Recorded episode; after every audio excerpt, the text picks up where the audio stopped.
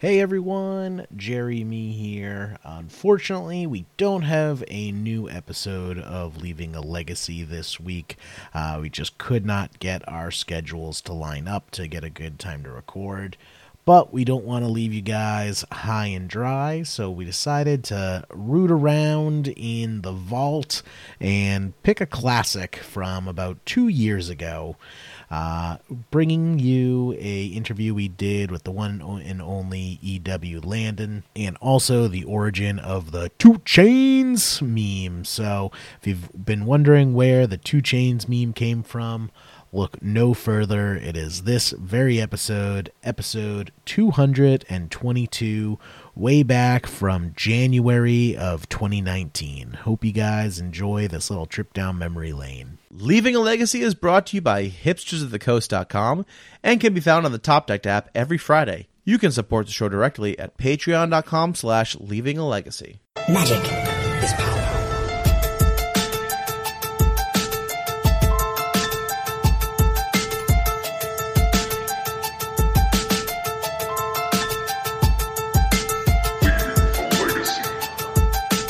Hello everyone, welcome to another episode of Leaving a Legacy. My name is Patrick. I'm your Legacy newbie. With me this week, as always, Mr. Jeremy. What's up, Jerry? Oh, not much, Pat. Just, recording multiple podcasts because some of us can't be bothered to show up to the first one. Yeah, I'm sorry that you're recording at 10 p.m. on a Saturday night. Some of us have to work. I gave up a night of partying. I could have been partying. Who made the greater sacrifice? Oh, for sure you. For sure you. I was disappointed. I was unable to make it on with Mr. EW Landon, but that went well, you said? Yeah, went well. It'll be coming before this, after this. We'll see. We'll see how it goes. But the reason why I wanted to record just a quick segment tonight, probably just 15, 20 minutes, we both got a chance to go down to Gaming Etc. on Friday and play some Paper Magic. And that's right, ladies and gentlemen, I got out to a store and played an F&M. I think the last time I played Paper Magic, I literally had to unsleeve my Gitaxian probes. I'm not joking. So I think the last time I played Legacy in paper was in February when we both day two'd the Worcester Open when I didn't want to play. That was the last time I played Paper Legacy. I had a really good time on Friday night. Etsy's always a great place to play anyway. But it felt extra fun on Friday, so that was great. Yep. Ian also joined us from the Dead format. There were lots of Tom bitched out like a little bitch. Yep, pretty much. DJ was there. Yep. There was a bunch of cool people there for sure. Yeah, definitely. I mean, it's always a good crowd at Gaming Etc. So yeah. I'm always happy to go there. I mean, I see them more often than you, Pat. So oh, for sure, for sure. Yeah, I was amped to see Ian. I'll go over my tournament real quick because it was not super noteworthy. I actually ended up sleeving up Roland Chang's 75 from the Worcester Classic. Oh, is that what you did? Yeah. I literally just copied his 75 from the Worcester Classic. So I was playing Grixis Delver, and it's a list I really like Young Pyromancer, and I don't ever get to play that card. And I mean, I had my risk factors. I was going to play blue red, and I thought, man, how can I make this evening the most difficult for myself? Is to completely have to change over my deck. I had to get all my pieces. It took me like an hour to find my second Flusher Storm. It was the whole thing. Anyways, got the deck together minus an Underground Sea. I think I ran an extra island. In retrospect, I'm just going to buy another Underground Sea because I'd like to have the third black source in there. I think even like up to 4 Underground Seas, like he had said in the cast, is probably correct. But thankfully, I never got wasted out of any particular color. Outside of one game against Ian, I think. But anyway, the deck felt good. Felt like there was a lot of decisions to make, and it was very different from the normal tempo strategy I'm used to playing. So that was really cool. And I got to play Wasteland, and that's a card I don't ever really get to play, and I enjoy playing Wasteland, so that was fun. Mm-hmm. So I ended up going 2-2. Nothing really crazy. I played Ian, of course, in round 1. He was on his Noble Rug Delver list. He beat me in 2 games. I felt like the game 1, he just crushed me. I can't remember exactly what happened. I think he just resolved. He after a few counter battles, he resolved a Delver, and I just never got a chance to get to take care of the Delver and get after him after that. And then I think I brought in two Power Blasts and a K command, and took out the two of the Stifles and a Spell Pierce in game two. And game two was a little closer. I think he ended up beating me in game two, but it was a much closer. We had both had a multiple six. I was on the play for the game one and game two. Again, nothing like I can't remember anything really specific. I know that there was one point where I'm trying to remember. Like I could have played out a Young Pyromancer like a turn earlier, and it might have helped me significantly. But he had Hooting Mandrels, and I've actually just straight up forgot that Hooting Mandrels has Trample. And so, like, I ended up landing a Young Pyromancer and then making a token and then blocking with the token and thinking, like, I was able to chump for a turn and maybe buy myself an extra draw step. And he's like, oh, no, you're just dead because it tramples over. I'm like, oh, yeah, of course. That's how that works. So I died that way. But we had two good games. It was really interesting. I played against Merfolk deck in round two, which, like, the Merfolk matchup is got to be, like, fairly difficult. So the kid's name was Dom. He was on Merfolk. He beat me in game one, and I had him down to like, I think he was at like 14, but he ended up landing like a Lord of Atlantis, and then copied it with a Phantasmal Image, so all of his creatures got Island Walk and +2/+2, and so it was there was like literally nothing I could do at that point. I won game two because he ended up mulling to three and couldn't keep the three, so he said let's just go to game three. He had, like, drawn, like, all lands and then no lands and then no lands again. So, and then game three, I ended up being able to really go off with Young Pyromancer. Ended up finishing with a Young Pyromancer and 9 tokens, and that made short work of him pretty easily. Round three, I played against a Bant Spirits deck, Jerry. Have you seen this in Legacy before? Not in Legacy. I know it's been tearing it up in Modern, but that's crazy. Yeah. So he ported it over into Legacy. He was really excited to play Brainstorm and stuff. So it was a really cool match. It ended up going to, I want to say it went to, let me think. It went to 3 games, actually. Yeah, it went to 3 games. So game one, one of the problems I had with the deck was that I don't think I was mulliganing aggressively enough. I kept a couple like 5-land hands and like ponders, and which just like is not going to be ideal for that deck. So I've learned to be a little bit more aggressive with my mulligans as the tournament went on, because I felt like I was very threat light, and that's something that I'll talk about after we're done. Just recapping the tournament, because I felt like it was a little threat light, so. Anyway, game one, he just kind of rolled over me with he has like a bunch of spirit. I can't remember half the spirits he played, but they were just all silly spell quellers and things like that. Very effective. Like when you spell queller a spell on the stack, and I don't get that spell and have to try to kill the spell queller to get it back. It's very interesting. So he beat me game one, and I beat him game two, and then there was a really interesting interaction in game two where, and I. I'm terrible at recalling tournaments, but I had to force a brainstorm that ended up locking me the game there.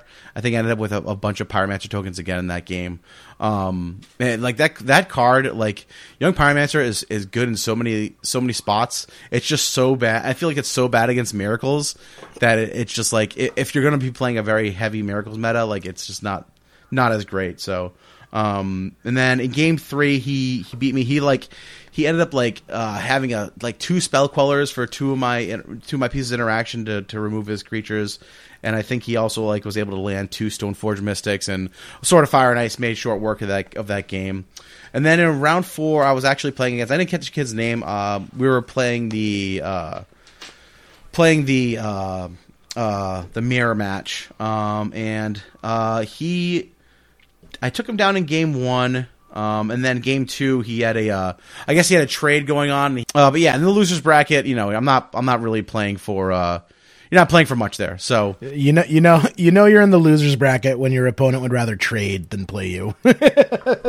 Anyway, so I ended up going 2-2. My biggest things with the deck were, man, I just did not like the 2 Stifle in the main. I just felt like it was a dead card in almost every game that I played. I don't think I ever really... I never even got to cast the card, and I just felt like I was trying to shuffle it away more often than it was worth having.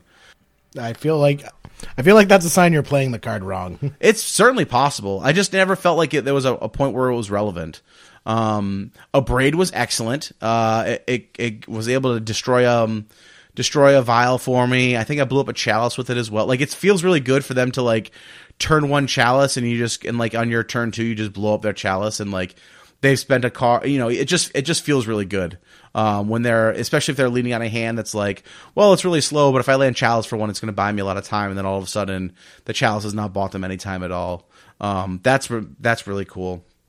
But yeah, I think, and I was talking to Lawrence on this as well, because he's been messing around with Grixis Delver as well, and he has jammed some additional threats in place of the Stifles. So I think I'd be up for going up to like maybe 3 True Names, or maybe 4 Young Pyromancers, or even like a second Snapcaster Mage. I'm not really sure. But I did get a chance to actually play Snapcaster Mage in Legacy and Snapcaster back a Lightning Bolt, which was fun. But yeah, so that was my tournament. Again, nothing super exciting, but I thought it was noteworthy that I actually went out and played Legacy. I had something to say about the format, so I know that it seems to be very few and far between lately, so I wanted to just bring that up. But Jerry, you had a much more productive tournament. Of course, running around, yelling out your signature rap. Mono, which, 2 Chainz, right? Yeah, Jerry is walking around. I just want to let everyone know. I talked about this in the Patreon Discord today, but Jerry was walking around with 2 Chainz and Mephistopheles and top loaders in his jacket pocket, just like casually walking around with $1,200 worth of cards in his pocket. I just for really the meme value. Yeah, it was exactly for the meme value. I just loved whipping them out and just screaming, 2 Chainz, whenever I made an amazing play. When you had said it too many times, I took them and threw them in the trash. Yeah, you actually threw away $1,200 of cardboard. Felt good. You ripped them out of my hands. I'm sending you a damage assessment. It felt real good. So, just slam dunked them into the trash. So, Jerry, tell us how you did with Death and Taxes on Friday. With Death and Taxes? Yeah. Oh, yeah. It's not much of a term report. I mean, I just remember shuffling up for round one and then my vision going red, and then I was signing the match slip in round 4. Bodies scattered around, covered in blood. Yeah, I had a Viggo Mortensen moment. But no, I sleeved up. Well, not sleeved up. I brought Cunning Wish Omnitel to the tournament just to. I just wanted to have some fun. I've been playing all sorts of different decks on Magic Online, and haven't gone back to my combo roots in a bit. So I just wanted to bring that out. Mm-hmm. Plus, I mean, if you have a foil deck, you gotta let that baby shine. gotta let it see the sun. Gotta let that sun glint off its holographic foil. But yeah, so first round, there was actually a group of like 4 guys down from New Hampshire where I think they like played back in the day and they were just getting back into it. And he was playing a, like mono blue. I think it was the Ninja Fairy variant. I didn't really see much of it. He got mana screwed in both game 1 and 2. So I just kind of ran over him before I got to see much of his deck. Mm-hmm. But he was a super nice guy, and it's always cool to see people coming back into the format who have taken a break and, you know, making their way back to FNMs. Round 2, I actually played against Ian on his Bant list. After he smoked me in 2 games. Yep, after he smoked you, it was me and Ian, and I ended up taking him down. I just had the right counter spells at the right time, and I was able to force the combo through on him. He was on Bant, correct? Yeah, he was on like Bant, his Bant Delver. Okay. Hooting, I don't know if he's running Delver, but like Hooting Mandrels. Definitely there is Delvers. Definitely has Delver. Yeah. I might have misspoken and called it Rug Delver. I think I wrote down Rug Delver, but I think you're right. I think it is Bant. Yeah, so because Noble Hierarchs, right. Delvers, and Hooting Mandrels, yep. And my hand just matched up better than him. But afterwards, we played some old school. Yeah, so that was awesome. You were playing with like legitimate, like actual factual power, and I was very jealous. Yeah, so I drew my opening hand. I'm like, oh, I guess this is a keeper. And I just go, I win the die roll, so I just go like Caracas, Mox Pearl, Mox Jet, Preacher. And like Ian's eyes just bulge out of his head. He's like, are you serious? I'm like, Jerry always has it. I'm like, oh, is this a good hand? And he's like, yes. Did I do old school? Did I old school? Did I old school well? He's like, yes. Yes, you did. But then I was immediately punished. He missed his second land drop, so I strip mined his lands. So I'm like, yeah, I'm gonna get him, and I'm immediately punished. And he top decks Library of Alexandria. Oh, that card is sick, man. Sometimes he plays that. I've only played that card. I've only played that card once. That was with you in draft, in like a cube draft, and then I saw him play against you, and I'm like, God, that's a busted card. Yeah, I mean, there's a reason why people consider it the power 10 with library. But yeah, so he does it. I'm like, oh, I'll just draw another strip mine. He's like, nah, they're restricted. I'm like, what? So his Library of Alexandria ended up clawing victory for him because you can't keep up with Library of Alexandria's card advantage. Yeah, it's just too much. But I got to play old school, and it was a ton of fun. Maybe if I have another like $10,000 to flush down a toilet, I'll pour it into an old school deck instead. Maybe I'll sell Sneak and Show and trade it into an old school deck. You would never. I might. Old school was a ton of fun, man. Yeah, I could. Well, so we were talking about middle school as a format, and I think I might put together a middle school deck because they're extremely affordable, and it seems like a. The problem is finding people to play with, though. That's always the issue with these like crazy formats. Like old school has that following already, so you can just jump on the bandwagon. Yeah, but I just don't feel comfortable spending like that much money on a straight casual deck. Like I don't know, like it's. I consider Legacy almost a casual format, but I just don't think I can invest in an additional casual format. Maybe that's what I should say. Yeah. I mean, it is beautiful just looking at all the cards in the battlefield. Dude, it was so cool to see you with all that. I didn't realize how nostalgic I get for that art, man. But and I always say that I don't, but I think in my heart, I really I just see it and I'm like, oh, it's so fucking cool. I talk about with Eric on the episode I did with him. That's either before or after this episode. Or he's just like, I didn't even play during that time and I still felt nostalgia. Yeah. Like I didn't play during alpha and beta, but like I felt it. Yeah. It's cool, man. It's really cool. So I totally see where Ian's coming from. And like the play pattern is interesting. It's in the fact that it's just different. It's not as fast. It feels like sealed on steroids, basically, is how it feels. Yeah, because you're playing with like 5 mana 4/4s. Yeah, and it's okay. Yeah, it's like so it has a very sealed play style. Right, oh, you almost got out of Lord of the Pit. I was so excited for that to happen. I know. Yeah, I couldn't find my Lord of the Pit. But like Thrall Tokens and Fallen Angels is a pretty cool interaction there. Yeah, Thrall Tokens and Fallen Angels, and I ended up getting mana screwed despite getting a like double mock start. Yeah. I couldn't get to 5 mana for a while. Yeah, which is wild, right? You don't think that would happen, but it does. Right, but yeah, that's the name of it. So that was super fun. I'd really like to play some more old school in the future because I had a blast with that. Yeah, he keeps inviting me up to Raps for they have old school on like every Saturday or every other Saturday, whatever, and I work so often on Saturdays that it's not likely for me to get up there, but I'm going to take him up one of these weeks because I'm really, really interested in that format. He said we have a report on Adrian, good old Adrian. For those wondering how he's doing, he apparently was playing old school this Saturday. Yeah, I think you played the deck that he played on Saturday. The deck I was using was the deck Ian put together for Adrian to play old school with. Sick. So. And what was Adrian's verdict on the format? Do you know? I haven't talked to him since then, but you know, we'll have to get boots on the ground, find out what Adrian thinks. We'll just show up to his house with recording. Yeah, just knock on his door with a microphone. Hey man, let's fucking spin it up, bro. Can we see your bathroom? Awesome. Well, anyway, it was great. I sadly didn't get a chance to say hi to Michelle. She was in and out of the store, but I really enjoyed myself. And real quick shout out to you for registering me for the tournament. I don't get to finish my tournament report? I'm sorry. All right, my bad. I thought you know what? I'm sorry. You went to old school, and I just automatically assumed that was but that's only round 2. Continue. That was only round 2. Yeah, I'm sorry. I mean, my last 2. So my next round, I played against the Antiquities War deck. Oh, that deck crushed me once online, man. It can bang out of nowhere sometimes. It looks like a lot of fun. The thing is, Sneak and Show just rolls over all of these Chalice decks. Mm-hmm. Like Sneak and Show or Omnitel just doesn't really care because all our money cards are 3 and 4 drops. Right. So, like, oh, you shut off my Brainstorms? I'll just use them to pitch to my Force of Wills. And that's what I did. Like, he goes, turn 1, Chalice of the Void. I'm like, okay. Then he tries to play Antiquities War, and I just force it. Yep. And then I just combo off on his face. Yeah. Yeah. It seems like a little bit... I think if you know, like when I got beat by that deck, I didn't know what it was doing until it was way too late. I had no idea what was going on. But yeah, it seems like for sure. Like if you're on the Chalice plan against Sneak and Show, it feels like you're already a little behind there. Yeah, so I was able to take that down pretty quickly. And then in the finals in the undefeated bracket, I played against our friend Oren, who is usually on Omnitel himself, but he was actually playing Blue White Delver. Oh, interesting.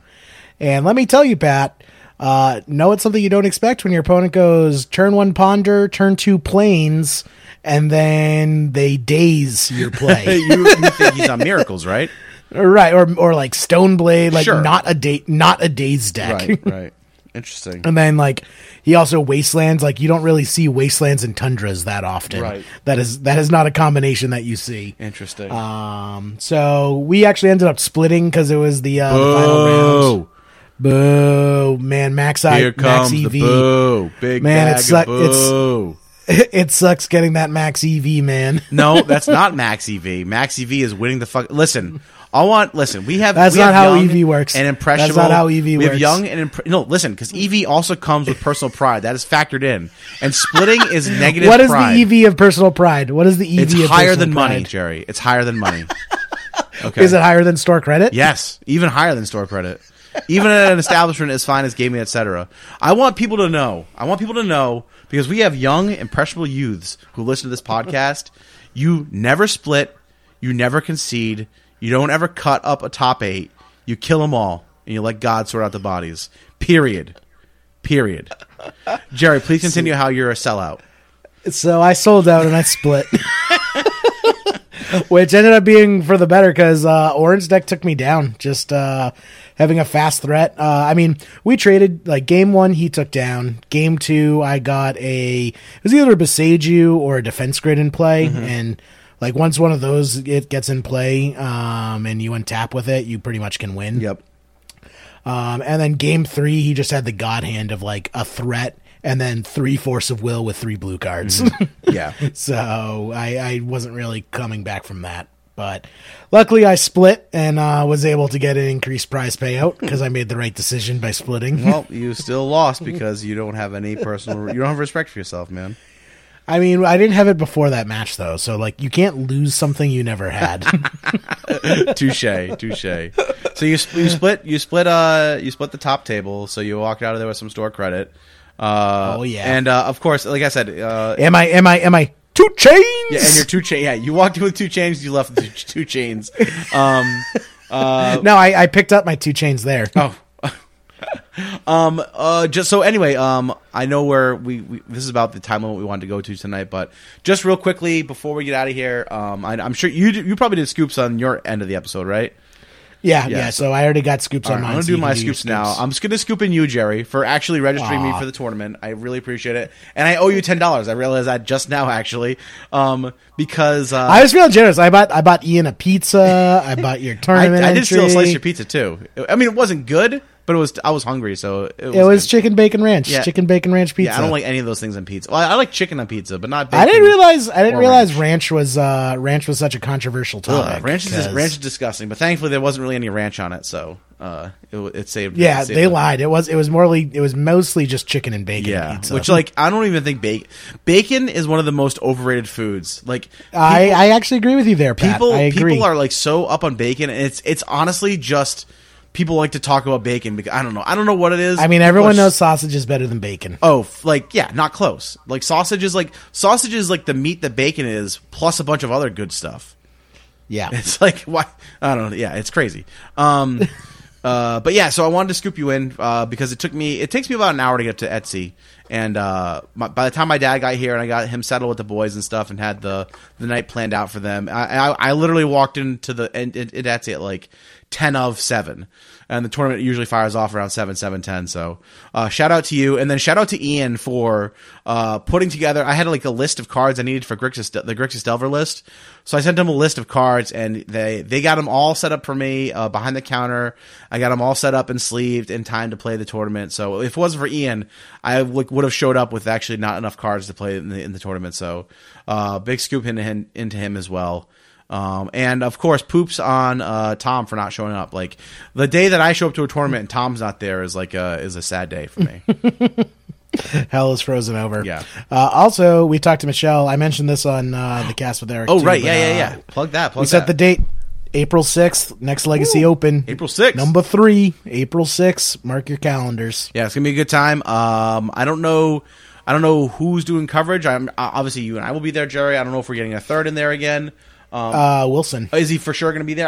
We haven't got a chance to really talk too much about it. I don't know if we have verified the date with him yet, but I mean, he's definitely all for coming up and doing coverage again. Yeah. We'll probably get Brian Cook in the booth again. Boom. No, I'm just kidding. Yeah, maybe we can get Ross McGeehan to show up again and see if he can take down the tournament again. Ross definitely has to come back. He has to defend his champion. Absolutely. You got to put a bounty on his head. Yeah, he's gonna have to give away a foil mission briefing. We'll come up with a better bounty than that. Okay, 4 foil mission briefings. Yeah, we'll probably do some charity events too. So if anyone wants to donate to a charity, we'll try and make it a charity drive as well. Haven't really figured out what we want to do, but if you are interested in helping make the event as best as it can be, feel free to get at us. Yeah, April's right around the corner, so it'll be a good time, of course. I think we pretty much always hit that 2K window. I really want to get it up to a 5K. Really, really do. Yeah. So I'm hoping we get good turnout at this one. Definitely. Come on out. Oh, show. All right, awesome. All right, well, let's get out of here, and hopefully this is going to lead into the episode with you and Mr. Landon. It's all up to Justin, Pat. You can't make those decisions. I'm giving executive authority to Justin. That's true. Justin is our audio tech, our sound engineer, and really the dictator of our reality, right? Yeah, I mean, he's gone from legal counsel to kind of like basically Thanos at the end of Infinity War. Yeah, he's just literally Thanos. Please don't. If you snap our reality, like dust Jerry, don't dust me, please. I have something. It's a 50-50 shot, Pat. It could be either. Yeah, but I feel like he has control over that, and I feel like I have more to live for than you do. Like, I don't split top fours. You do. Let's make this a poll. If Thanos snapped his finger, which one of us would get dusted, me or Pat? Mr. Stark, I don't feel so good. All right. I hope everyone has a great week. Get out there, play some fucking Magic, man, and no splits. No fucking splits. Yo, if you like splits, vote for me to not get dusted. And if you don't like splits, because you're a goddamn savage, vote for me. Oh, my God. Let's get into this. Let's get into the actual episode. Bye, guys.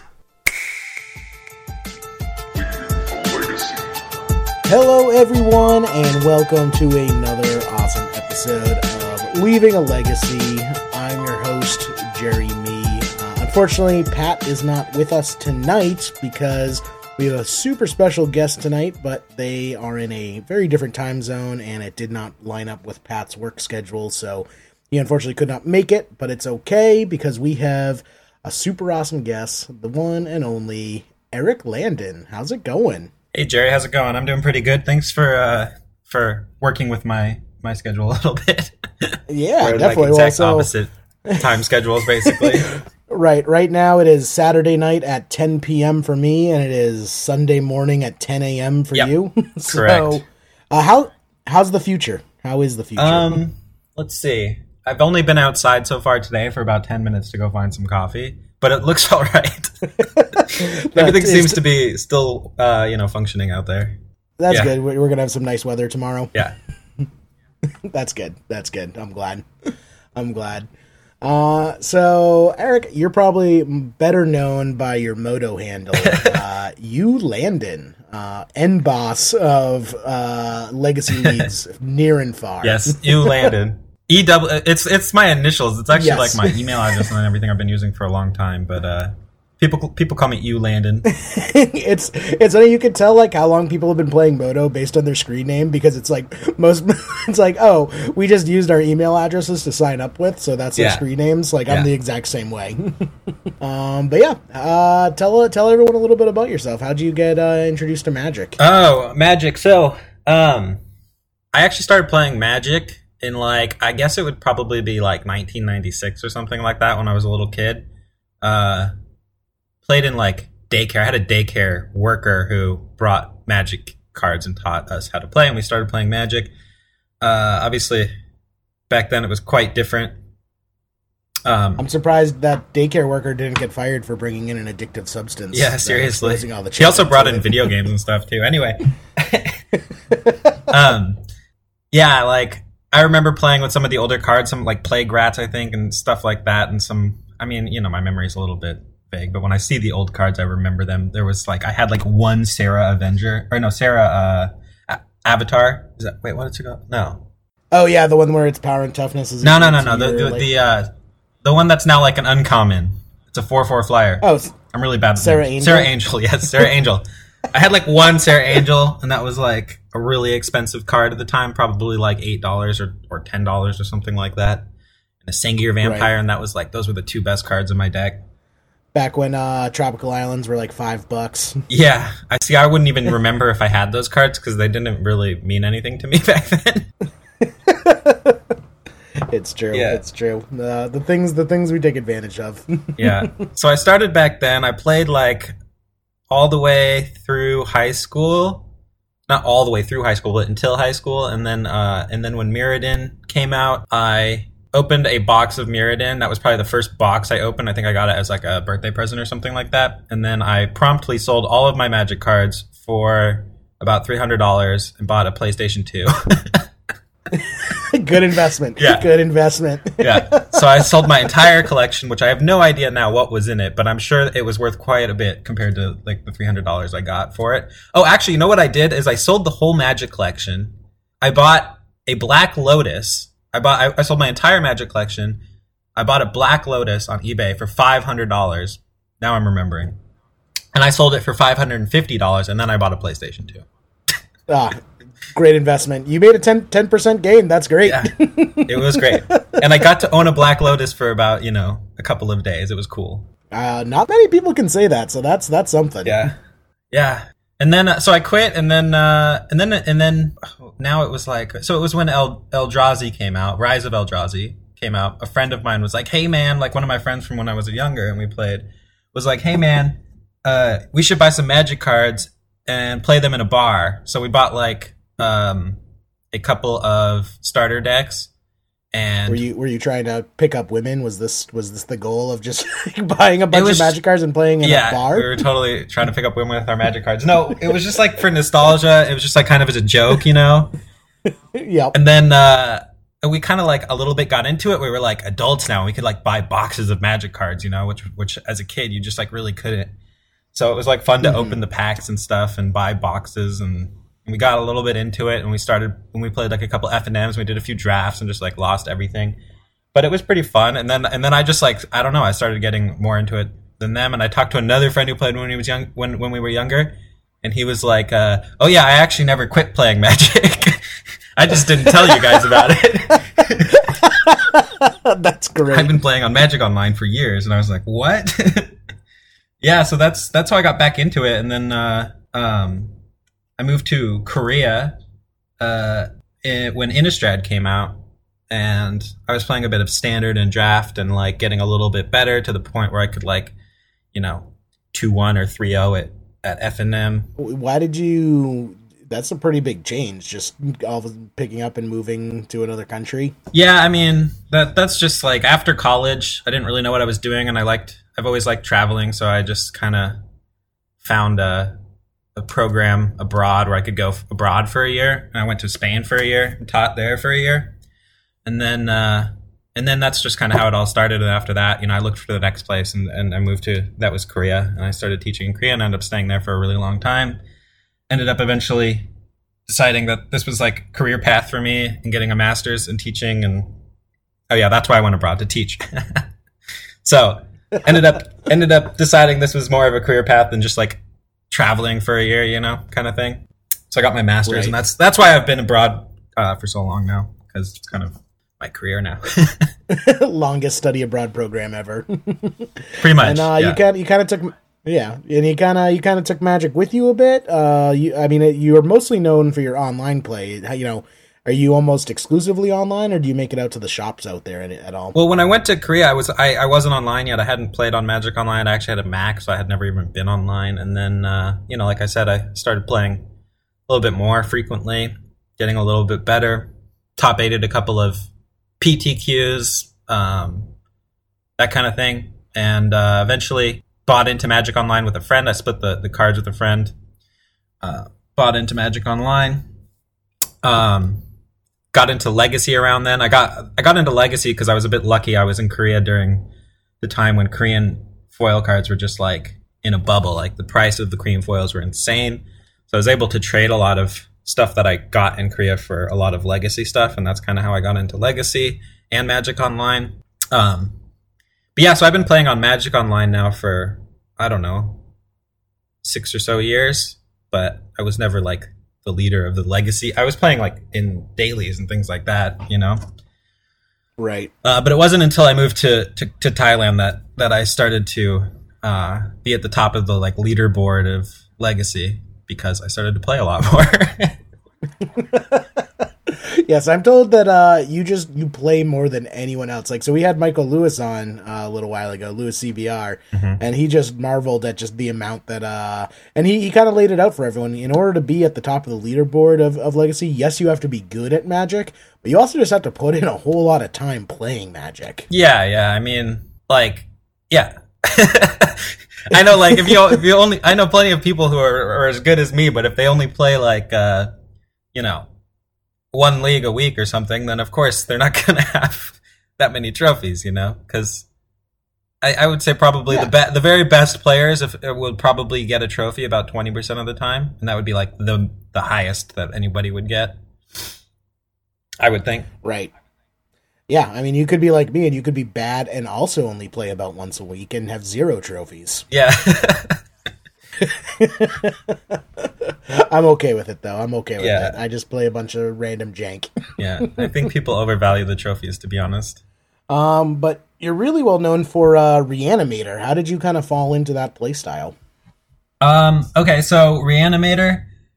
I actually was usually I was a blue fair player for pretty much the whole time I played Legacy, or at least most of the time I played Legacy. I only played blue fair decks like Delver and things like that, and Bant, Stoneblade were a couple of my favorites. Mm-hmm. But I had Reanimator. I had a bunch of decks on Magic Online, and one of them was Reanimator. I guess the reason I first bought Reanimator was one day. When I was in Portland, Oregon, I had seen a list by Clone 109, I think it was, where he was playing like LED, and basically it was a Tin Fins deck with LED and Dark Depths combo. So it was like a double combo deck. I mean, I think he's still playing it, but now with like Living Wish and stuff. So anyway, I saw his like first iteration of that deck. It was playing like LED, Dark Depths, and Griselbrand, you know, so it was like a Reanimator slash, or it was a Tin Fins deck and a Dark Depths deck, which I thought was like, it looked ridiculous the first time I saw it, because it had Laboratory Maniac in it, and so I was just like, man, this deck is wild. And then I played it online, and I was like, man, this is actually pretty decent. It's fun too. And then one day before going to a like Thursday Legacy night in Portland, I went to the Magic shop and I was like, I want to play this deck, but I'm not going to buy LEDs. So I was like in the Magic shop and I bought part of the deck, but instead of buying LEDs, I bought Lake of the Dead. Oh, so that's how that innovation came about. Yes. I was just at the Magic shop and I was like, Lake of the Dead, this card looks good. Like, it makes a bunch of mana. And so I put this deck together about 10 minutes before the Legacy night, and then I just like promptly 3-0'd without losing a single game, and I was like, dang, this is good. Like, because like, you know, game one, you go turn one Dark Ritual Reanimate, and your opponent's like, man, that sucked, you know. And then game two, you go they like thought seize you, and your hand is like 7 lands, and they lose on turn 3. You're giving hope to F&M brewers everywhere. No, right, so now. It was great. So and then I played it online, and that's where the dark, like I actually, I think you guys did an episode about it, but that's where the Reanimator Depths deck came from. Yep. Yeah. It was influenced by the Tin Fins Depths from Clone 109 and from that F&M that I went to. And then I played it online and was like doing really well with it. And I got Bob Huang to play it, and he started doing really well with it. And so then that's when I bought into Black Red Reanimator, because it was only a few cards different. So that's why I bought Black Red Reanimator. And I thought the deck was garbage. for the longest time, I would just play it every once in a while because I wanted to play a fast league, and like it felt so hard. It felt like, I remember telling a friend, like, if they have a forcible and one piece of hate, I lose every single time. So I didn't like the deck at first, but I played it every once in a while. And then about a year and a half ago, I had a break for a week where I had no work, and I said, I'm going to do an experiment.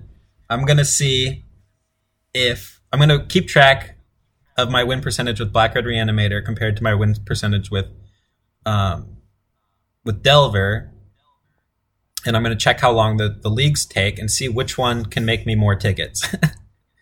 And so, despite min-maxing Magic Online for the value, exactly. So, despite thinking Black Red Reanimator was garbage, I sat down for a week and just jammed league after league with it, and started to kind of learn how to play it better. I noticed like there were certain things like over sideboarding and things like that, and just like learning how to beat the hate. So, and then after a week, I was like, man, this deck is actually really good, and I'm doing a lot better than I thought I would be doing with it. And then I've basically not really ever turned back since then. I know it's been the deck that you've been known for because you play, you play so often on the leaderboard, and usually with Reanimator. Yeah. It feels like your lists have sort of become the standard for Black Red Reanimators. And, I was even talking to a couple of my friends who are diehard Black Red Reanimator players, and they were pumped that you were coming on tonight because, that's awesome. Whenever you come out with like a sideboard guide or, make any statement about Black Red Reanimator, they're on the edge of their seat because they want that hot new tech. Awesome. Yeah. Yeah. I'm always trying to tune it here and there. Like I've always also kind of said, like a lot of the time, sideboard tuning doesn't like matter that much because a lot of the games like you don't even want that much sideboard, but I mean you're just trying to gain like little percentages here and there and trying to beat some of the harder cards to beat with your so yeah. Well, speaking of that, sideboarding for combo decks in general is very difficult because like you're saying, over sideboarding can be a huge detriment. If you take too much of your action out for sideboard answers, you can just find yourself losing to yourself by not drawing your combo pieces when you need them. Yeah, that's why Leyline of the Void is like one of the hardest sideboard cards for the deck to beat because, I mean, you basically can't function with it in play, and so you basically have to ruin your deck to answer it. Because if you just play like a couple answers to it, you're just going to lose because you can't beat it. And so you got to put a bunch of answers into it because you're not playing, cantrips, not really.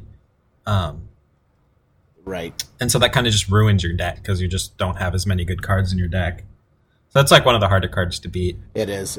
I mean, on the upside, the people who run ley lines in their sideboard are ruining their sideboards by running ley lines. Yes, especially if they're playing blue cards. If they're playing cantrips and Leyline of the Void, I'm like, man, you're going to be cantripping and you're going to find those Leyline of the Voids as opposed to finding spells you can cast. You got Snapcasters in your deck. It's like, yeah. I actually think like cards like Leyline of the Void and Chancellor of the Annex, and any card that, like, I was really surprised that they printed a new one with that Sphinx, where you reveal it before the game starts. I feel like those are terribly designed because it just adds this, like, aspect of the game that's really awkward, Like, oh, yeah, you're going first now, but hold on a second, let me show you my hand. The awkward, hold on. Right. Hold on. Just wait a second. Yeah. Hold on.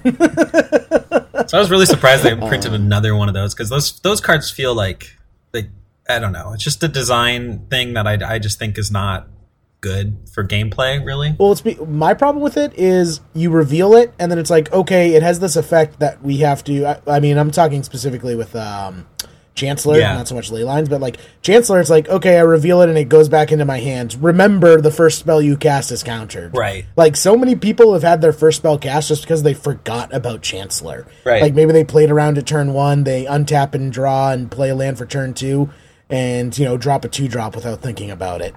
Right. Or if the Reanimator player reveals it and then they loot and then it's in their graveyard and then it's like, you have to, like, remind them of the trigger by pointing to the one in the graveyard. I mean, you just say it. It is a bit, the whole thing is a bit awkward for sure. Yeah, it's like this imaginary trigger that you have to remember with no visual indication of it, in play. Yeah. But yeah, they are just kind of awkward. And then the two ley lines that are played are also like a little bit overpowered for this card that cannot be interacted with on turn 0, you know? And they also just lead to some really awkward like deck building and like mulligan decisions and things like that. I just wish they hadn't printed any of these kind of cards. Right. But Black Red Reanimator, it takes advantage of Chancellor. Oh yeah, Black Red Reanimator definitely uses Chancellor to a really broken extent.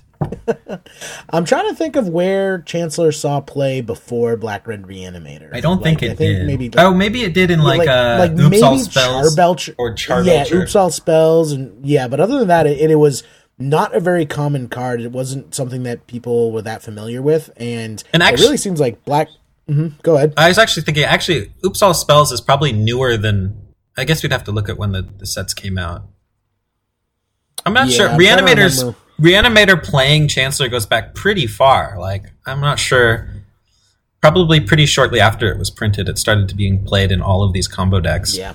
Well, I feel Chancellor of the Annex is really the card that got Black Red Reanimator where it is today, because when Deathrite Shaman came out, Blue Black Reanimator became basically unplayable because Blue Black Reanimator is just a turn slower, and it just doesn't have the resilience or the speed really that Black Red does. But so Black Red came about, and at first it was just kind of this funny budget deck, and then it started winning everything, and people were like, "Oh, I guess we have to take this deck seriously now." Yeah, and it completely surpassed Blue Black Reanimator, and Chancellor of the Annex, because you don't have those Force of Wills anymore, I think was real necessary for the deck's success. Yeah. I think it's actually in the end it ended up being a much better deck than Blue Black Reanimator. I think its game plan is just a little bit more like, try and deal with this kind of thing, as opposed to kind of playing this, basically a show and tell style game where you're kind of not super slow, but a little bit slower with your combo, and then you're just trying to use Force of Wills with your Griselbrand. Instead, you're just trying to with Blue Black Reanimator, you're more trying to just like play your entire deck. Right. But I actually think so. Chancellor definitely helps you resolve your stuff, but I think one of the biggest differences was that Blue Black Reanimator didn't play Dark Ritual. I mean, I'm pretty sure like the Black Red Reanimator, Blue Black Reanimator decks were not playing Dark Ritual, and that's the card, along with Chancellor, obviously, that really makes the deck explosive. It makes you use your Griselbrands to like a really strong effect. Yeah, definitely. I mean, Blue Black Reanimator players, I remember, would try it out. I remember seeing a couple Blue Black Reanimator players trying out Liliana of the Veil, and I was just like, "What are you guys doing?" Yeah. Yes, I know it's a discard outlet, but it's like what you said. Blue Black Reanimator is this combo deck that like has split personality as a control deck sometimes. Yeah, I see Blue Black Reanimator as being basically. Its game plan is very much like show and tell, but it has the weakness of using the graveyard. So that's why I think it's not as good as Black Red Reanimator. While Black Red Reanimator is trying to be faster and more explosive than show and tell, and then use its Griselbrands completely differently than show and tell, which means like you're just trying to put a bunch of stuff into play that your opponent cannot beat. Right. Whereas show and tell, sneak and show, really. Griselbrand's the linchpin. It's like the engine of the deck to keep you going and get that finisher off.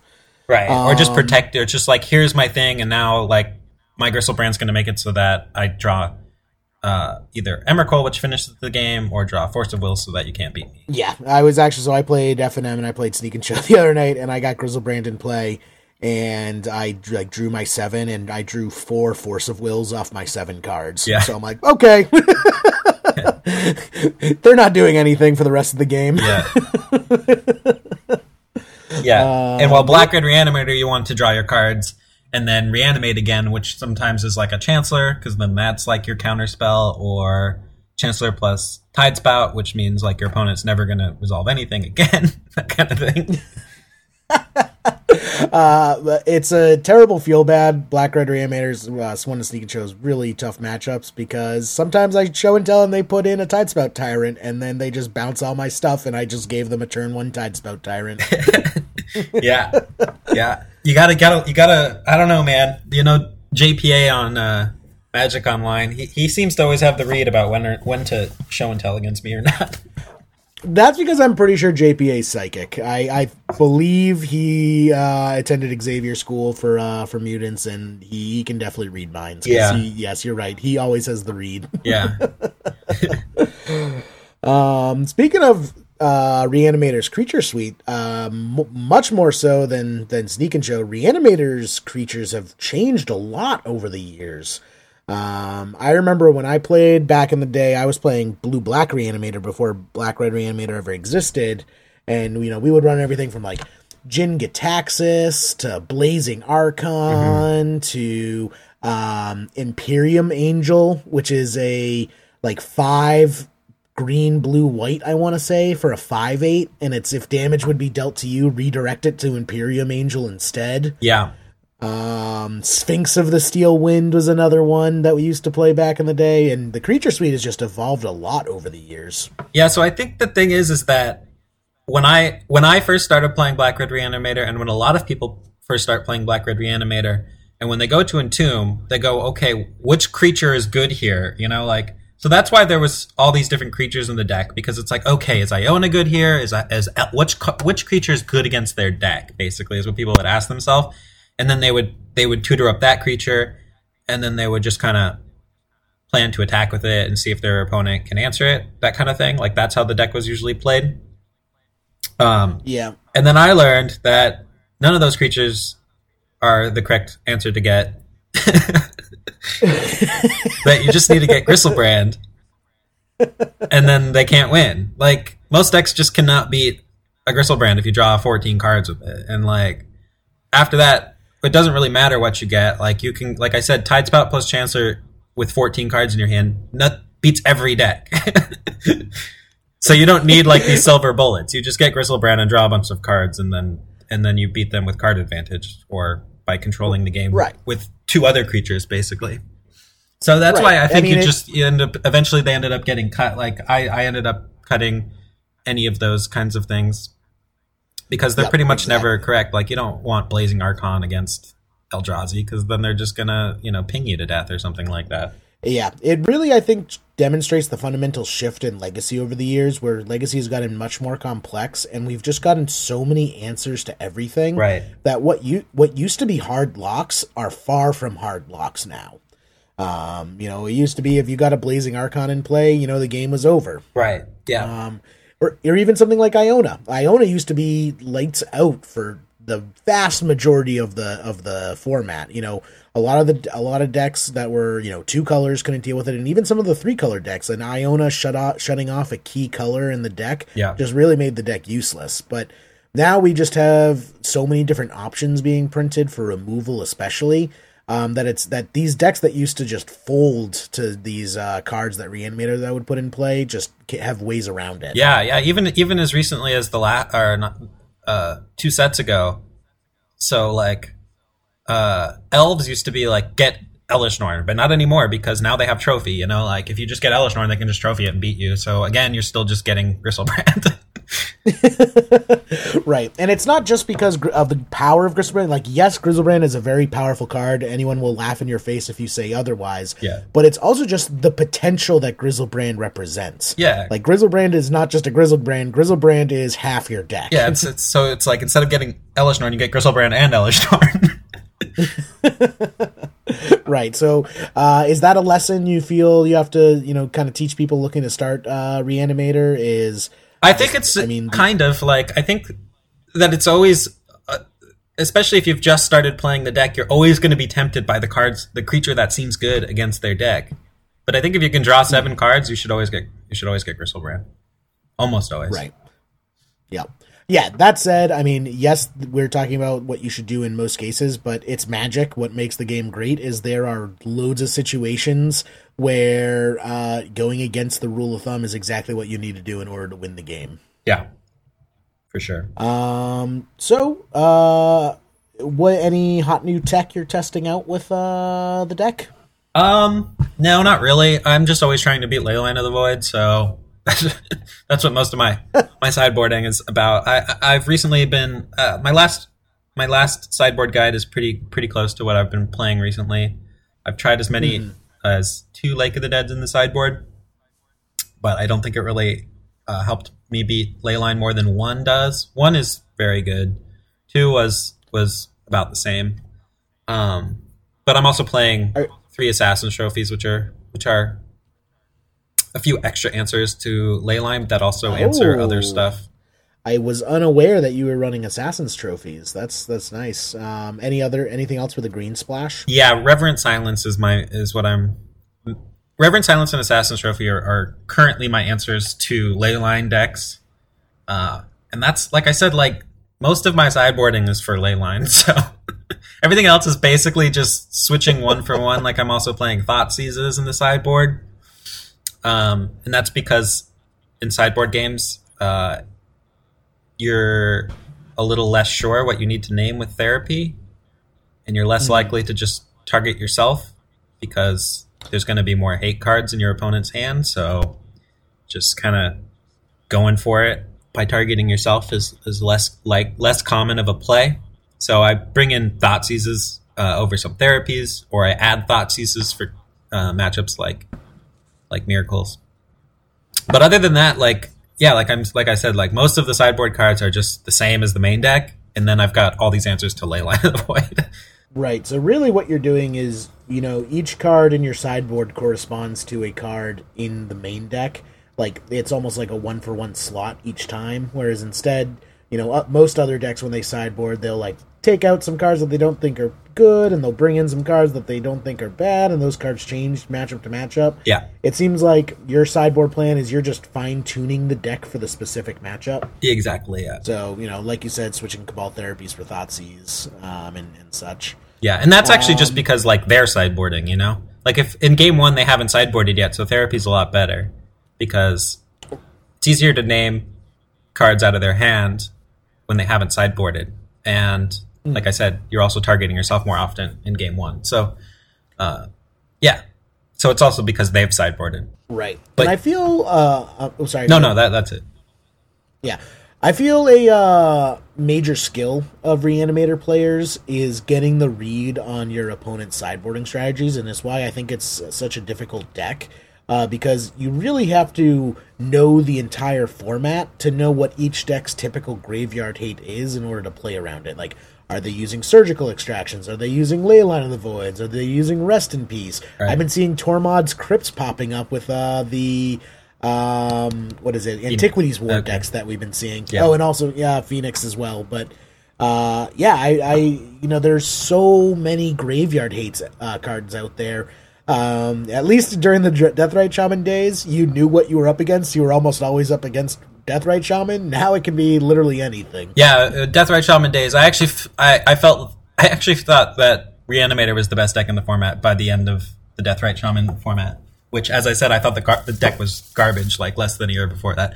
But that aside, when there was Deathrite Shaman, it was Deathrite Shaman plus Surgical, so it was a lot easier in the sideboard games. Now it's like, especially if you go to like a paper tournament, you never know what your opponents are going to be doing for the graveyard deck. Some people really hate losing to graveyard decks, so they're playing like everything in their sideboard. Yeah, it's like 2 Surgical, 2 Grafdigger's Cage, 2 Fairy Macabre. yeah. Or when they're playing like they're playing Miracles or something with Snapcaster Mage, and they've got Cage and Fairy Macabre and Surgical and Priest, and you're like, all right, well, definitely never winning this one. Lake of the Dead Griselbrand you. Yeah, that's your one hope. Sometimes that works. But yeah, right. It's a lot harder to guess in a paper tournament, I think, than it is online, because online, like, you're facing a lot of the same people, and the people online are also like a little bit more on top of the metagame, and they're also able to change their deck more regularly. So it's which is a little bit counterintuitive to what I'm saying, but if you're facing an Elves player in a paper tournament, they might be playing their sideboard from last year, you know, from the last time they played their deck, as opposed to somebody online who's probably playing whoever top eight of the challenge with elves last week, if that makes sense. Right. I can definitely see that because I've done that myself. I'm like, oh, I want to go to FNM tonight, but I don't want to play the same old deck. Oh, here's this deck that I've had sleeved up in the corner of my room for the last 6 months. Yeah. I'm sure it's fine. Yeah.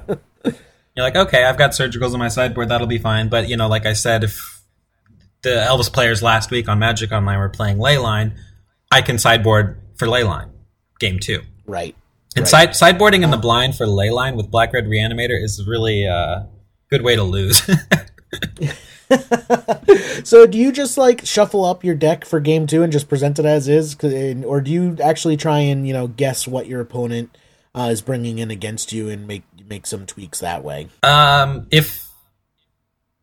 you asking like if I saw zero cards out of their deck game one or?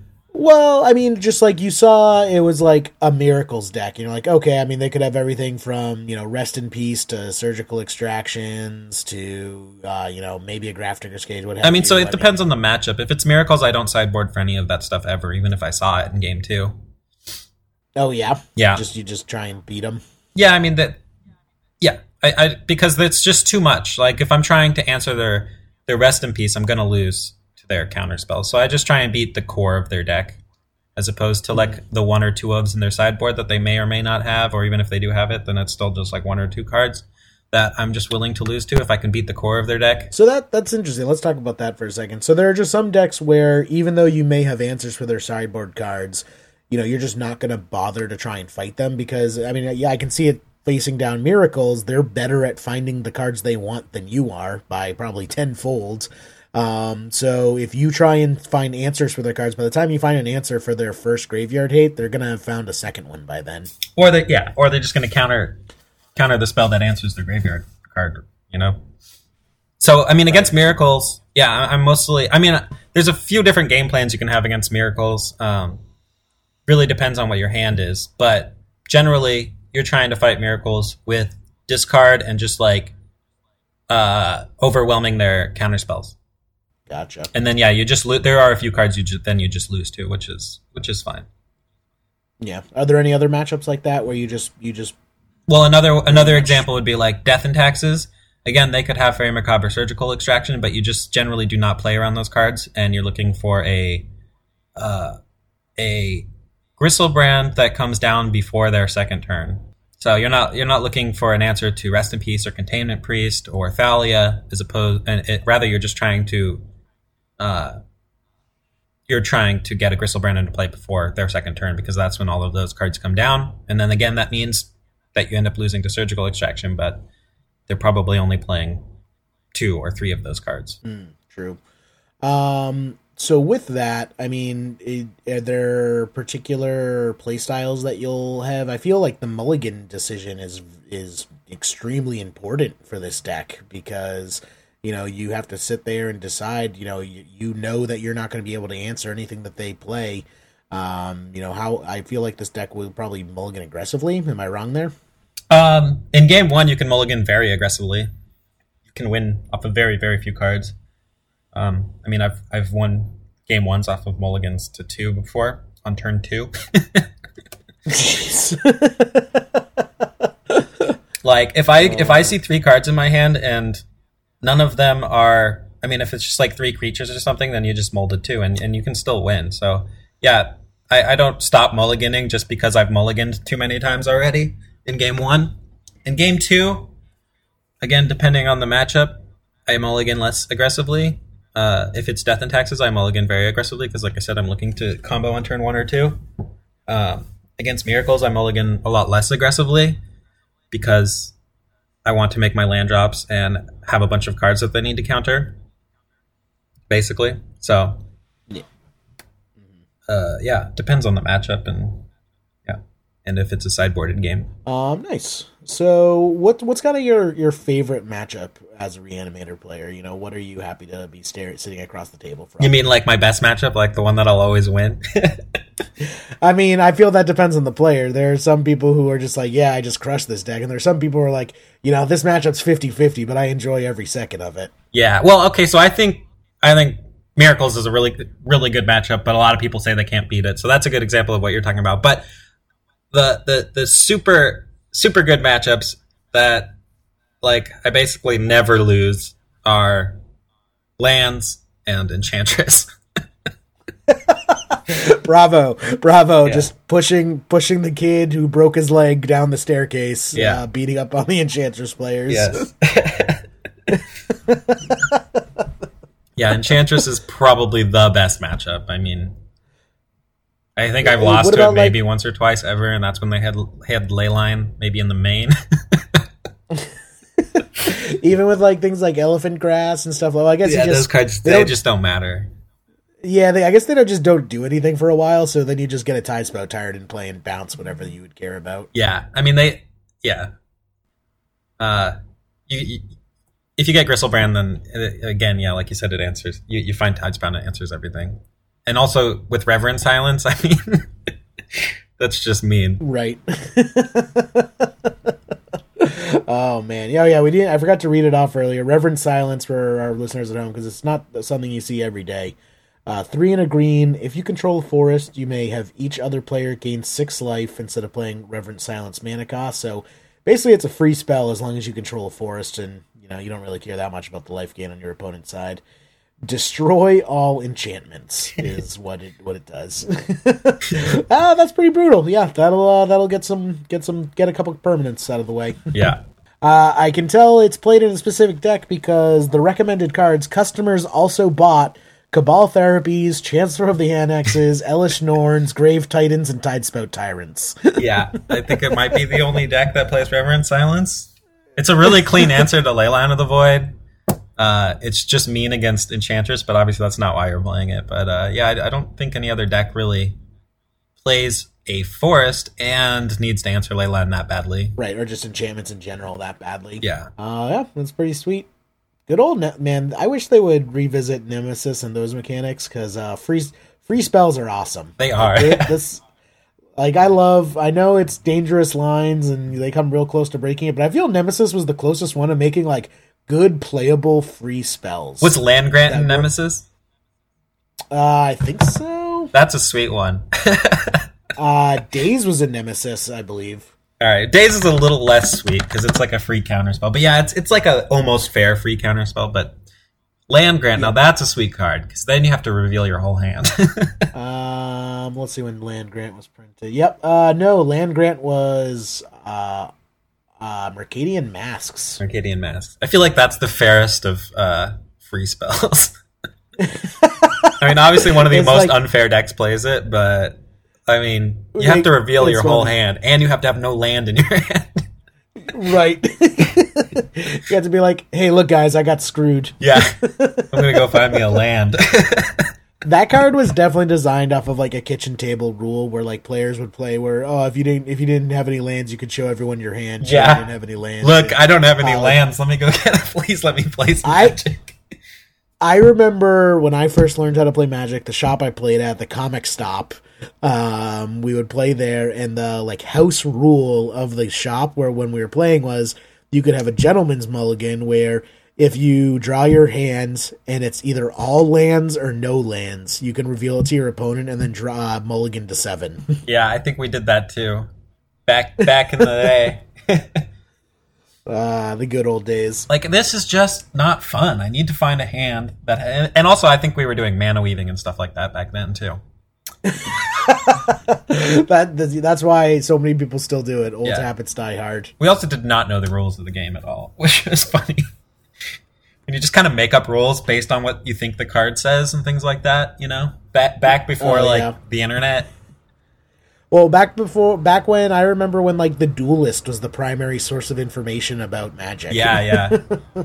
Yeah, so that one friend that I told you about earlier who never quit playing Magic, when I first got back into Magic and I played with him once, one of the first times that we sat down and actually played with some paper cards. And he actually knew the rules of the game and I didn't. So pretty much every time we would have like some sort of combat or something going on and he'd be like, well, this is what I'm doing. And I'd be like, what are you talking about? That's cheating. Like, you're basically using the rules of this game to cheat me. I'm not playing with you anymore. Yep, I remember going back to my old stomping grounds. They had a legacy, a team legacy, two-headed giant legacy tournament. And I brought Tin Fins, and my friends brought Mono Blue Counterspell. And we ended up getting Tin Fins banned from the store because in the finals, it was like we were playing against a couple of like 12-year-olds, and we're just like, turn one, opening hand, just go off Tin Fins, like, oh, Counterspell, Force of Will with like triple Force of Will backup. Don't even try it. Yeah. Yeah. Yeah, that was one of the reasons I quit when I was a kid because... this one guy would come. Our decks were all like, you know, whatever we opened in packs, and then we jammed them into our deck. You know, that was basically what our decks looked like. And then this one dude would come to the weekly tournament. He never played with us. Just came to the weekly tournament, and he came with Stasis, and none of us could beat him. That was me. And they're just like, God, you know, like this guy just come and win the tournament every week, and all of us would be like, never win a single game against Stasis. Right.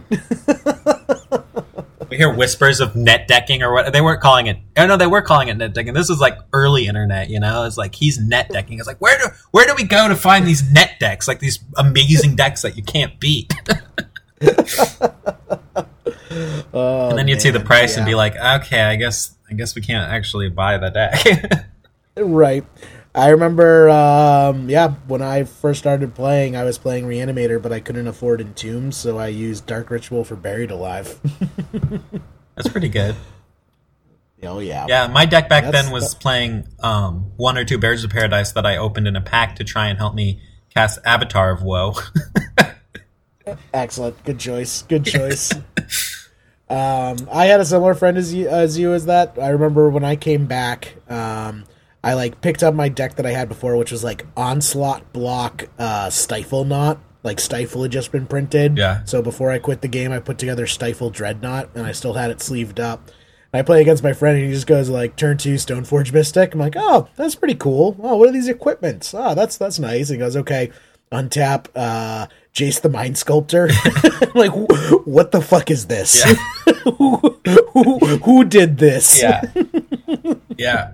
That was when I first got back into Magic, was when that deck came out. They had just banned Jace in Standard, so that was pretty nice because then I could afford the Cobblade deck and actually, you know, win a few games of Standard without buying $400 worth of Jaces. Yeah.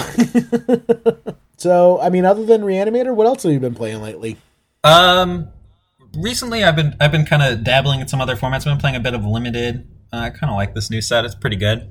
And in Legacy, I've been playing the Phoenix deck, which I think is really good. The Arclight Phoenix deck, where you play Buried Alive, so it's kind of, you know, another Reanimator style.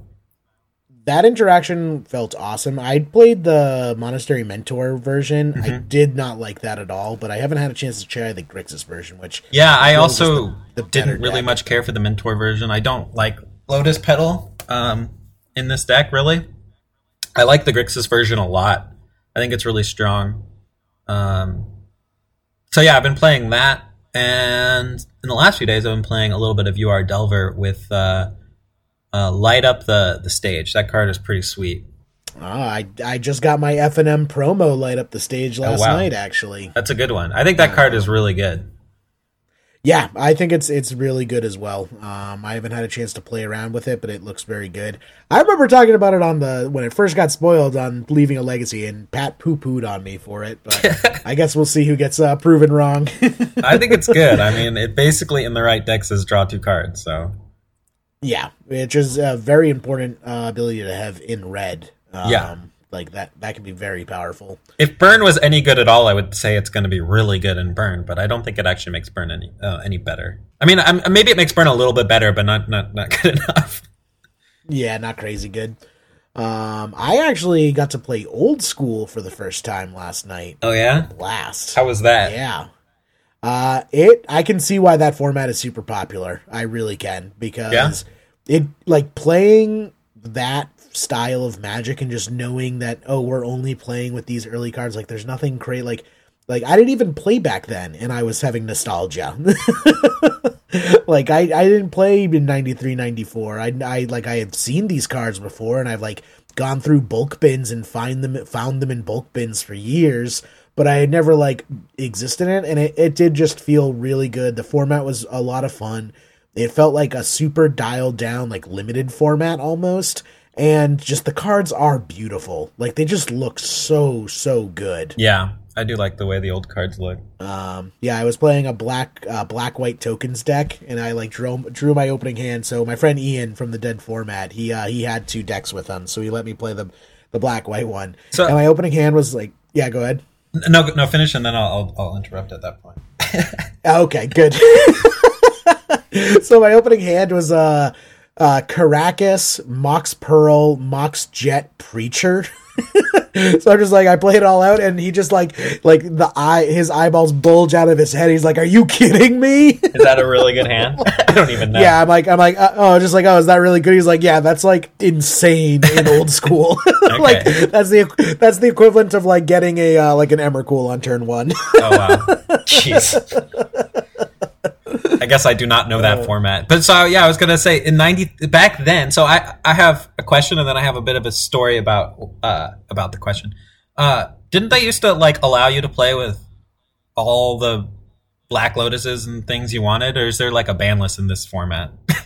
Yeah, so they have, it's still, like, four-card rule. I mean, that was way back in the day. Like, in the first days of Magic, there was no restriction. Yeah. And Ian was actually telling me, I guess that's a subgenre of old school is where there's no ban. I forget what he called it, but it's like 40 card singleton or something like that. I don't know what it was, but basically you could play with the old school, because also what it was decks only had to be 40 cards. They didn't have to be 60 cards. Yeah. See, so my story is when I had first gotten to Korea, the first playgroup that I had met played on the military base in Seoul.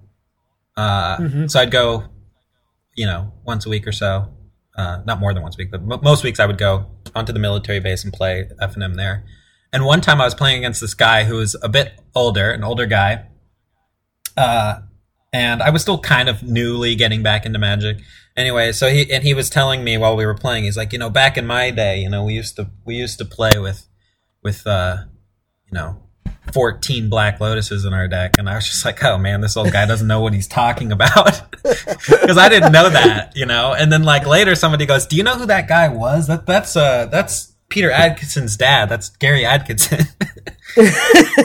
Yep. That was a deck. I mean, that was the original Channel Fireball, where that combo came from, is people just ran a deck of like 20 Black Lotus, 20 Channel, 20 Fireball. Yeah, and the old guy that I was rolling my eyes at is the creator, or the original CEO's dad. Exactly. That's how it was back in the day. Yeah. So yeah, crazy stuff. We actually did an episode on the history of Reanimator, because Reanimator is one of those interesting types of deck that has really been around since the beginning of Magic. Yeah. It's had so many different iterations over the years. It's seen a lot of faces, and it's been banned out of existence only to come back completely changed and different, and cards get printed that drastically change its playstyle. Like, I remember when Griselbrand got printed, and it was a huge deal. Yeah. Being able to go from, like, Jin-Git Taxes to Griselbrand. Oh, yeah. I mean, Griselbrand is a very broken card. Even Jin-Git Taxes is pretty broken, but I mean, Griselbrand's just out of this world. But like, yeah, you look at the card Reanimate, and then you look at the cards that were printed around it. The card is almost unplayable. I mean, creatures were just not good, and even overcrosted creatures were like, well, you're going to take 8 damage to play a 5/5 or something like that. Well, I mean, the first Reanimator deck, the Machine, it was more of a Tin Fin style deck than a blue-black or black-red Reanimator deck, because it reanimated, like, Triskelions and stuff like that to, like, ping their opponent to death. Like, it was a Reanimator deck, but it was very much, like, a combo-y, like, engine Reanimator deck. But it had to get the combo. It had to, like, It didn't have Griselbrand to help it get there. Yes, it didn't. It had to draw the cards like more naturally. Right.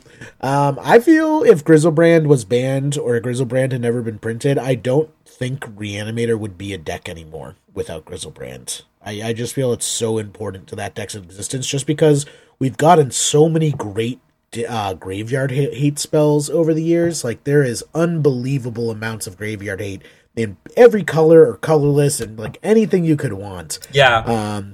So without Griselbrand, I just don't think the deck can survive. Well, I think if the game plan of Reanimator was, as I mentioned, as it used to be, which is which of these creatures in my deck is good against them, yeah, I don't think the deck would be very good. But do you think that without Griselbrand, Show and Tell would be a deck? I would imagine maybe Omnitel would still be playable. Yeah, I think so. I mean, Griselbrand, it would be super. I would definitely drop Sneak and Show down to tier 2 without Griselbrand.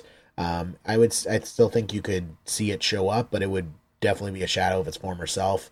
Sneak and Show could go back to using like Progenitus Emrakul, which is what it did before Griselbrand was printed. Sure. And that was all right. It's just like you still have the chance, like, oh, I sneak attack into Progenitus, and then I don't draw another creature for the rest of the game. I'd need to draw two Progenituses because then I could deal 20 damage. And I also don't have a way to draw 14 cards anymore to make sure I find those two Progenitus. Yeah.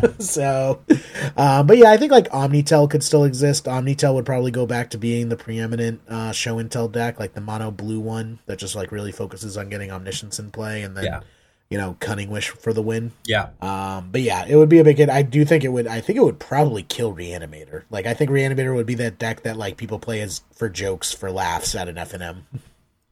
Yeah, I guess the replacement is Jhin Gitaxias, but I don't think.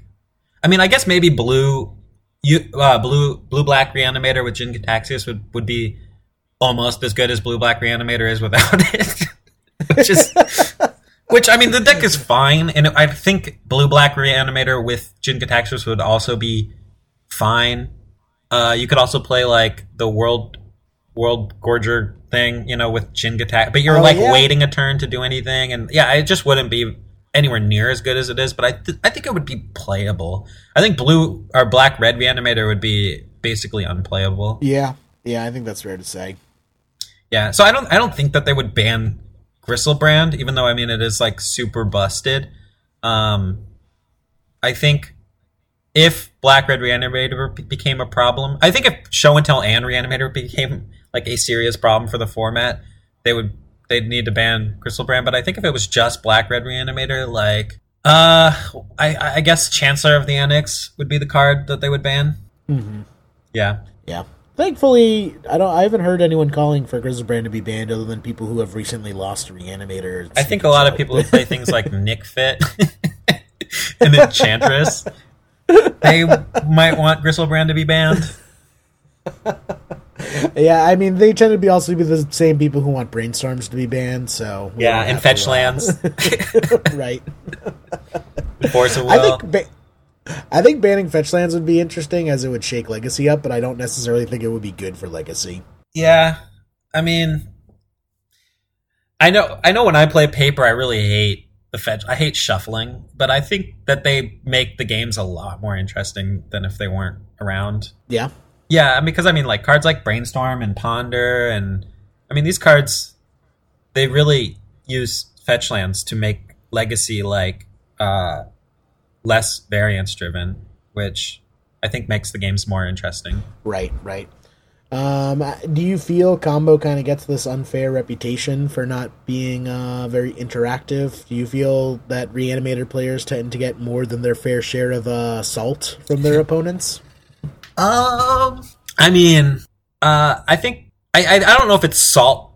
I think it's just like losing to Chancellor, Dark Ritual, Doom, Exhume feels really bad for anybody. Yeah, you kind of get that feeling of why did I bother taking my deck out of its deck box? Right, and if you go to especially like online, it's like all right, you know, you're facing Reanimator. The match is over in a few minutes, so. It's over. You move on to the next match. In a paper tournament, you know, you maybe you traveled, you know, you're all excited. You got this event, and you sit down, and your opponent reveals a Chancellor and then kills you in 30 seconds. That's a good way to ruin your weekend, you know? Right. Nothing like waking up at 6 a.m. to make it to the event site on time. Yeah. You know, sit down in the chair and then turn one of game one of the tournament, and you just get Griselbrand on turn one. And then you're both signing a match slip and standing up while people are still shuffling for game one. Right. Yeah. So, I mean, I don't know if it gets more than its fair share of salt, but it definitely... I mean, when I'm not playing Black Red Reanimator, or even when I am, I don't like playing against the deck either. I think it's a miserable deck to play against. Does not recommend. Yeah. I've had my fair share of times where I've like played a league and I played like 4 of my 5 matches are against Black Red Reanimator. I'm like, come on, what the fuck, guys? Yeah, I hear that. You know, I don't face it that often personally. Like, I really don't. I hear that all the time from other people that they're facing it every league or twice a league, and I'm like, I think I'm facing Reanimator once every 3 or 4 leagues. For me, it's Storm players. I'll routinely do leagues where at like 2 or 3 of my matches are against Storm, and I feel that's just because I'm in the same time zone as all the New York people. Yeah, you must be playing against those same 3 Storm players. But for me, I'm facing it must be the time zone because. Sometimes, well, I have weird leagues like where I'll face Eldrazi 4 times or 5 times in a row, and then the next league I'll face Miracles 4 or 5 times in a row. I feel like all of my matchups come in like, you know, match sets of like 4 in a row, 3 or 4, 5 sometimes. Yeah, and sometimes it's really wild stuff too. Like I'll face some new bug deck with something crazy in it, like Terramander, and then I'll face it 3 times in a row, 3 different people. I'm like, are these guys all like, you know, they're getting on at the same time with their same deck? And it's like, are they all friends or something? How does this happen? Right. Do you still play much like paper Magic, or are you almost exclusively online these days? In Thailand, I have not played a single paper tournament. When I'm not in Thailand, I like to go every once in a while. I went to China to play in a tournament, paper tournament there. I like to travel like once a year to something, happens to match up with my schedule. So maybe an MKM or something like that. Was that like James and Wilson and Julian for that Beijing tournament? It was, yeah. Yeah, that looked like a ton of fun. Yeah, it was really cool. I believe I saw a video of like you and Julian playing Magic Online on a computer in a bar, and they're like trying to close up, and it's just like, no, we're good, guys. Yeah, we were talking about Black Red Reanimator, and then I had my computer with me, and I was like, should we play a match? And he was like, let me film it. So that's how that happened. That's cool. There should be more kind of. Journalism in the streets, Magic reporting. Yeah, people seem to like that. That was pretty cool. So do you ever make it out to like the GPs or anything like that? Are you planning on traveling to any legacy GPs? You know, they never seem to really work out with my schedule because I'm a teacher, so pretty much have to wait until my breaks. But yeah, so I haven't made it to a legacy GP in a while, years. I went to GP Vegas, and I felt really good about my deck when I went to GP Vegas. I had been winning online a lot, but it was towards the end of my deck winning a lot, like right after that GP. That GP was like the end of Bant Deathblade, basically, because this is when Grixis Control came out, and that deck just crushed Bant Deathblade, and that's what I ended up facing a bunch in the trials, so I never even managed to get the 2 buys. And then instead of sleeping the night before the GP, I didn't sleep because we were in Vegas. Whoops. And so that GP didn't go very well for me. No, I'm shocked. Yeah. I'm shocked. Yeah. Yeah, I 2-2 dropped. I needed to go to sleep. Yeah. But I had a good time. I played some side events and stuff. Yeah, but that was the last GP I've been to. Nice. Well, ago. I mean, when you do play paper, are you also playing Reanimator, or are you playing something completely different? It depends on the event. I don't make it to that many paper events, but like, let's say if I went to an MKM or something, I'm almost certainly playing Reanimator. I'll play whatever I think I'm most likely to win with. If I were to go to a GP tomorrow, I would have to think seriously about playing the Phoenix deck. It might be better positioned right now than Reanimator. I'm not sure. Although I don't know. I'd have to do some more testing online, you know, rather than just kind of jamming leagues without really thinking about it much. Do you ever think much about kind of the differences between the Magic Online meta and the paper meta, or are you just kind of sleeving up the exact same deck for both? Definitely would be putting some thought into that. I think my Reanimator sideboard would be a little bit different.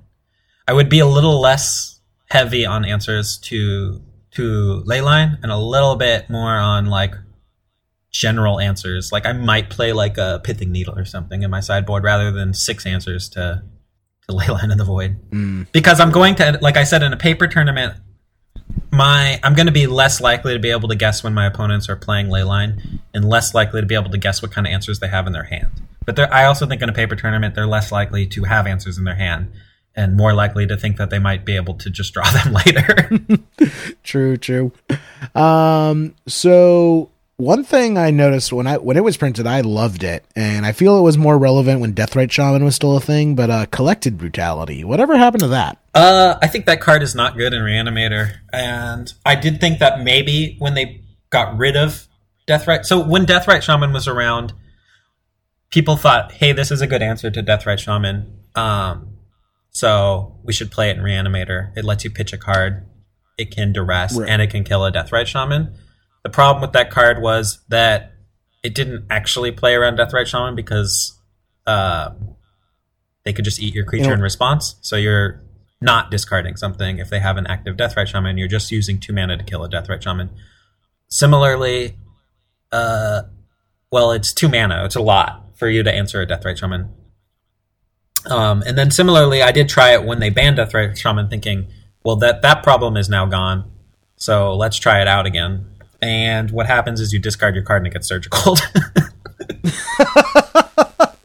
so it's not... I don't think you want to be just getting this free discard effect before you've seen their hand, basically. I think you need to see their hand, see what kind of answers they have, see how your game plan is going to progress based on the information rather than putting the creature into the graveyard, then seeing their hand, especially for a 2 mana duress like that. Like it's, I don't know. The card doesn't, it's just not very good in Reanimator. It hasn't. So you're saying I should dump all these foil Collected Brutality? No, I think it's a pretty good card in general. What about the Grixis Phoenix list? Do you think that could want it? Or same problems where you discard a Phoenix and then it gets surgicaled? No, I don't think that would be as much of a problem for the Phoenix deck because you don't care as much about surgical and you have a lot more... I think 2 mana is too much even in the Phoenix deck, though. I mean, you're playing 8 1-mana discard spells and you're trying... It might be good. I don't know. I don't know what you're trying to kill with it, though. So you're paying 2 mana duress and you're often not discarding a card. So I think that's probably the problem with it. Feels like it just, you know, no. Even though all these modes seem powerful and they seem powerful in conjunction with each other, there's not really a time when you want to actually be doing them. Yeah, I think it's something like mono, like in a budget mono black Reanimator deck that you need that card because you don't have looting. You don't have access to right. Awesome. Well, any decks that you've been itching to try out? Decks I've been itching to try out. I've recently been trying out some new decks that are not new decks, but decks I'd never played before, and putting the videos of me playing them for the very first time on my YouTube channel. So I've played like lands and elves and stuff, having never played them before. There's some more decks that I've never played that I might make videos of me playing. Goblins, goblins. I lost to goblins at the last Star City Open. It's what knocked... Well, it wasn't what knocked me out. It was the nail in the coffin, more like it. But yeah. And goblins seems super fun, and I've been seeing it a lot lately. I think goblins is actually pretty well positioned right now. I mean, it has some very polarizing matchups, but I actually think it's pretty good.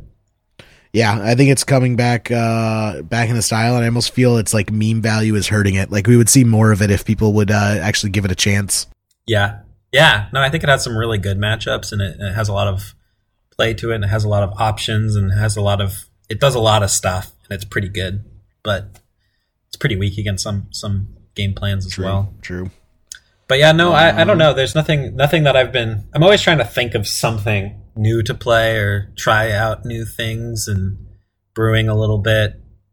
But I haven't really thought of anything or been itching to try anything recently. Yeah, I'm in the mode where I need to start picking a deck for Star City Syracuse, and I've been kind of casting my net out, trying to figure out what I want to play, because I don't think I want to play Sneak and Show. I think Sneak and Show is actually pretty poorly positioned in the meta right now. Yeah. But, you know, I was thinking about doing Aggro Loam. I was thinking about trying out this new Phoenix deck, but I kind of almost just want to play a meme deck just for the fun of it. Play Goblins. I might. I'm thinking about it. If you want to win, though, I would say play a Chalice deck. I think Chalice decks are the best right now. I think they are not that hard to play, and they're really well positioned. And yeah, and they're just good. Like Moon or Eldrazi, basically. I actually think probably, maybe Moon might be better than Eldrazi right now. I could be completely wrong, but that's just my feeling about the format at the moment. For sure. Awesome. Well, anything else you wanted to kind of touch on before we start wrapping it up tonight? Or this morning for you? No. I think that covers everything I could possibly say about Reanimator, at least within an hour. If people want to get a hold of you, how can they find you? Are you mentioned your YouTube channel? What's that? I have a Twitter, which is EW Landon 1. And then my YouTube is, I'm not really, how are you supposed to find YouTube channels? I let's see. It's Eric Landon. I think if you search, let me see what happens if I search Eric Landon YouTube. Eric Landon YouTube. There's an actual, like, it just comes up and there's like a hidden camera in your room. No, there's a famous ceramicist named Eric Landon, so that's what you usually get when you type my name in. A ceramicist? What is a ceramicist? A guy that does like pottery. Oh, okay. Let's see. Okay, if you type in EW Landon YouTube, you'll find some videos which will help direct you. Yeah, if you type in EW Landon YouTube, you'll be able to find my YouTube. Other than that, just keep entering MTGO leagues until you get paired against him, and you can start a chat. Yeah. I often don't respond to chat, though. I have the chat hidden behind the screen, so I don't see it that often until somebody casts Ponder or something. So I don't chat that often. But that's why I've ignored you, by the way. If you message me while we're playing and I ignore you, it's either because you've salted at me or because I have the thing hidden behind the screen and I didn't see it. I just figured you didn't like me. Yeah. Yes, you in particular. That's why I ignore you every time we play. No. I don't think we've ever played each other. No, I don't think so either. I mean, we are on completely opposite time zones. Like, I'm usually playing like during the week at like 9 o'clock my time, so like 9 a.m. your time on like a Wednesday. Yeah. So, and I'm going to work at that time. Yeah, I don't think we've ever played. I do actually have an announcement for our listeners before we go. The next Leaving a Legacy event, we got a date. Get ready, April 6th, 2019, Leaving a Legacy Open number 3. Date has been set, and keep your ears peeled because we are going to be announcing, you know, all the extra sweet stuff we do, like card giveaways and get some more bounties on people's heads. Get some sweet stuff for you guys. So keep your ears out, but April 6th, mark it on your calendar for the Leaving Legacy Open. Scoops and Poops. Eric, do you know Scoops and Poops? Anyone you want to scoop into top 8 or poop on just didn't really annoy you this week? Thanks to White Faces for donating, or not donating, for loaning me decks for those videos that I did while I was playing decks I've never played before. All right, so yeah, White Faces. What about any poops? Any poops this week? I don't really know what that means. Anything that really annoyed you this week? No, it's been a pretty good week. It's been a good week? All right, good. Actually, no, I got it. There's the black-white enchantment in Limited. That card's unbeatable, and it made it so I couldn't win the PPTQ because I faced it 2 times in a row after being 3-0. I poop on that card. The one that gives all your creatures +1/+1 and all your opponent's card. Yeah, that card is ridiculous. People are talking about that being legacy playable in NickFit. Hey, they're talking. Yeah, okay. Everything's legacy playable in Nick Fit. Maybe you should try it in the sideboard of Sneak and Show. Yeah, I can show Intel into play, yeah, and just get all their tokens. Yeah. And then my Griselbrand will attack for 8. Yeah. Awesome. Scoops this week. Well, I wanted to scoop you on, Eric. I'm glad we got this finally in the books. We've been talking about it for a while, so I'm glad we got the time to work. Yeah, me too. And poops, I'm going to poop on taxes, stupid taxes and magic. I got a tax form specifically for magic cards. First time in my life that's ever happened. So yikes. I'm pooping on that.